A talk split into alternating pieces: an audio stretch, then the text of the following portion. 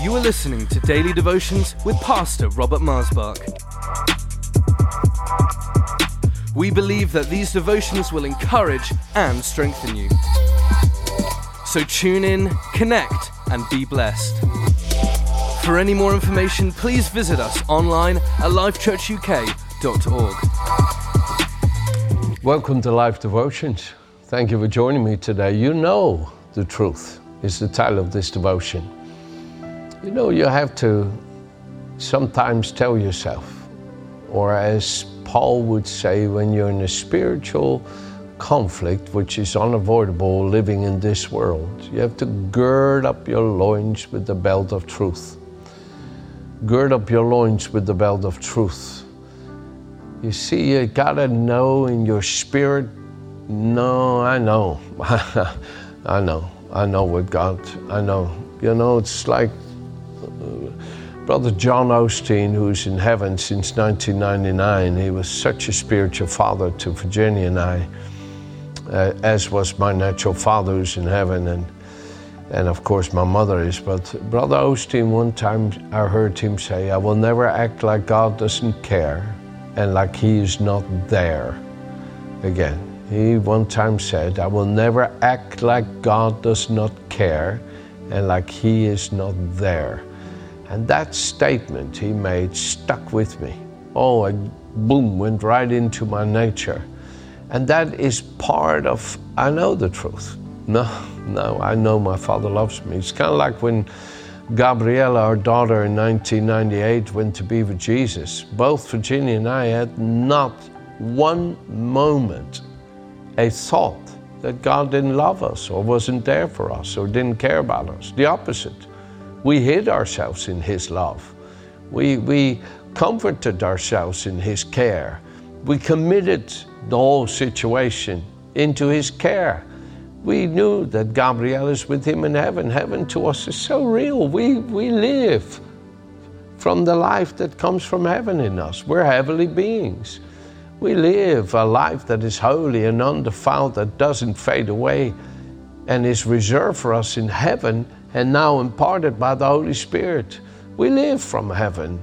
We are from heaven. We're pilgrims on earth. We're citizens of heaven, Ephesians 2:18. So there's absolutely no doubt about it. Our Gabriel is with Jesus in heaven. Our children are sanctified by our faith, the scripture says. So we committed her to the Lord, and we thank him, Jesus, that he has. When Gabriella's heart was beating for about 30 minutes before it stopped beating, and my hand was on her little bitty chest, and I could bum, bum, bum, bum, bum, bum. That heart was beating, and Virginia was holding her. We were just sitting there as she was about to depart, and we were quiet. And I said in my heart, Lord, my foot is on the Jordan. I'm trusting you to part the water. My foot is on the Jordan. The Jordan represents the death that we have down here so that we can enjoy the life up there. And we embrace the death of here. Blessed are those who have died. Blessed are the dead, it says in Revelation 14, I think it is. And I was saying in my heart, Lord, my foot is on the Jordan, like Joshua placed his foot on the Jordan. Not until his foot was on the Jordan, on the waters, did it part for them. I said, Lord, my foot is on the Jordan, and I'm waiting. And as I'm standing there with my hand on her heart, and Virginia is holding her dear Gabriella, my son Joshua, who I think was 14 years old or something like that at that moment, 13, 14, he said, all of a sudden, he said, in the beginning, God said, let there be light, and there was light. And when he said that, the presence of Jesus, whoop, manifested. Oh, instantly we all began to weep. And then Josh said, don't be afraid, Gabriella. Don't be afraid, Gabriella. And he began to sing, no weapon formed against me shall prosper. And he was singing, no weapon formed against me shall prosper. And he kept singing it with a heavenly melody, with a sound that came from the throne of God, as if God, through by Christ Jesus was interceding through Joshua in that moment. And the glory of the Lord filled that whole room. And her heart stopped beating. And we were weeping, knowing that Gabriella was taken up into the bosom of the Father, where she is being kept until the day we will see her when Jesus appears and will bring her and all the saints who died in the Lord with him, as it is written in 1 Thessalonians. Oh my goodness, friends. What a glory. What a glory. We know the truth. We know the truth. We know the truth. Come on. I feel the Holy Spirit's talking to someone listening today, watching, and maybe you're going through something that really has challenged the truth, but you know the truth. And listen to this scripture, 1 John chapter 2, verse 20, okay? 1 John 2:20. You have an anointing from the Holy One, and you know all things. You know the truth is really what it says there. You know the truth. Verse 20. Yeah, you know the truth. Verse 27. The anointing which you have received from him abides in you, lives in you, will never leave you. And you do not need anyone to teach you, but as the same anointing teaches you concerning all things and is true and not a lie, just as it has taught you, you will abide in him. You know the truth because you have the inward witness of the Spirit of truth. Jesus said in John chapter 15, Verse 26, when the Helper, the Holy Spirit, comes, whom I shall send to you from the Father, the Spirit of truth, who proceeds from the Father, he will testify of me.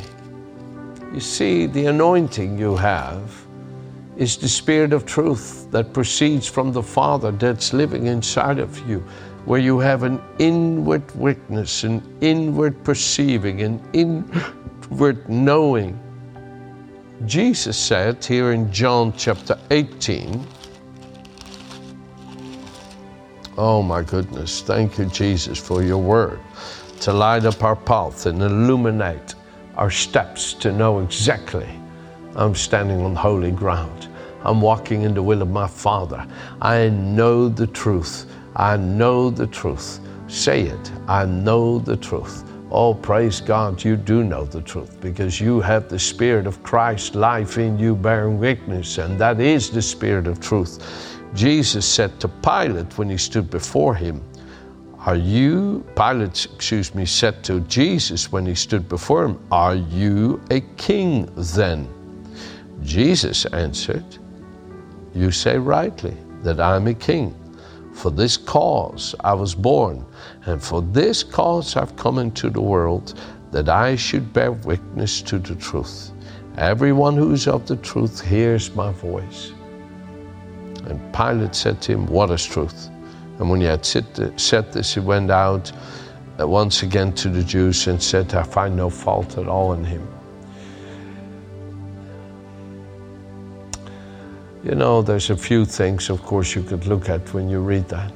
But one thing that I, every time, get so moved by is that Jesus, at that moment of suffering, when he had been so brutally chastised, was trying to help Pilate, was trying to connect with him.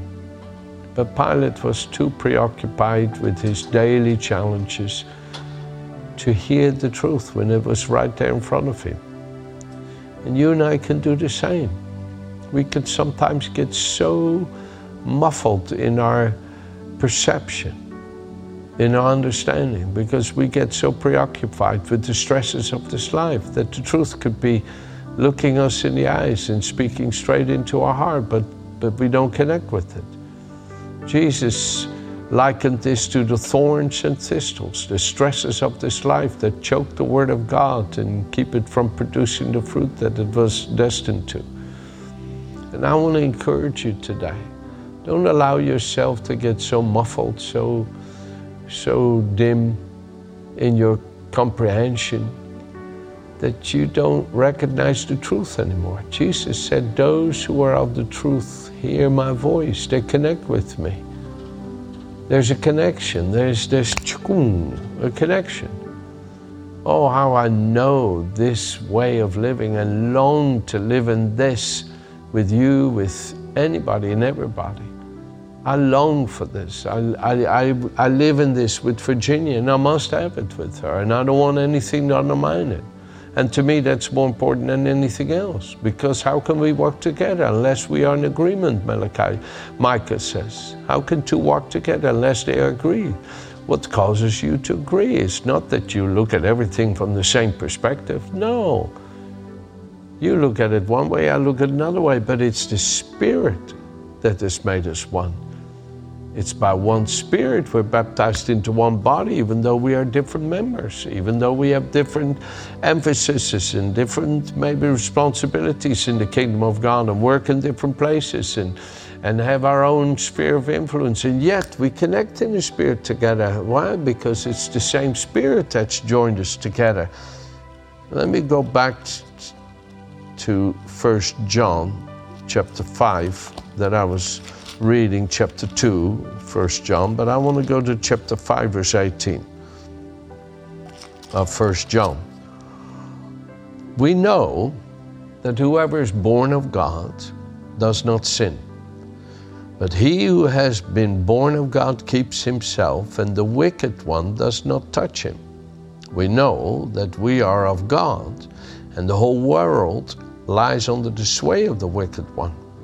And we know that the Son of God has come and has given us understanding, that we may know him who is true, and we're in him who is true, in his Son Jesus Christ.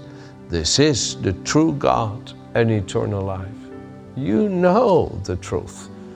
Jesus is the truth. He said, I am the way, the truth, and the life in John 14, verse 6. You know the truth. You're in it, and it's in you. And it's by that incredible Spirit of truth you're being kept.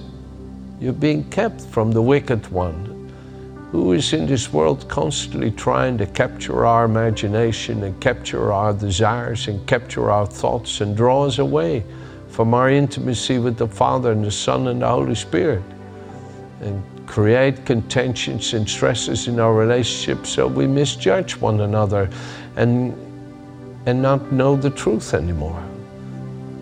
You know, you have to sometimes just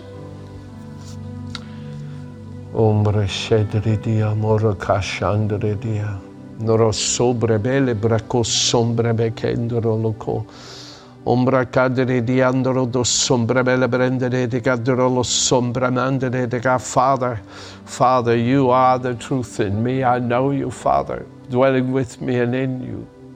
Oh, Father, thank you for granting me to dwell in you, to be one with you, Father, and for being one with me and helping me to perceive and recognize the truth, for you are the only true living God. And I worship you, Father, and here comes the light of the life of his Spirit manifesting in your mortal body.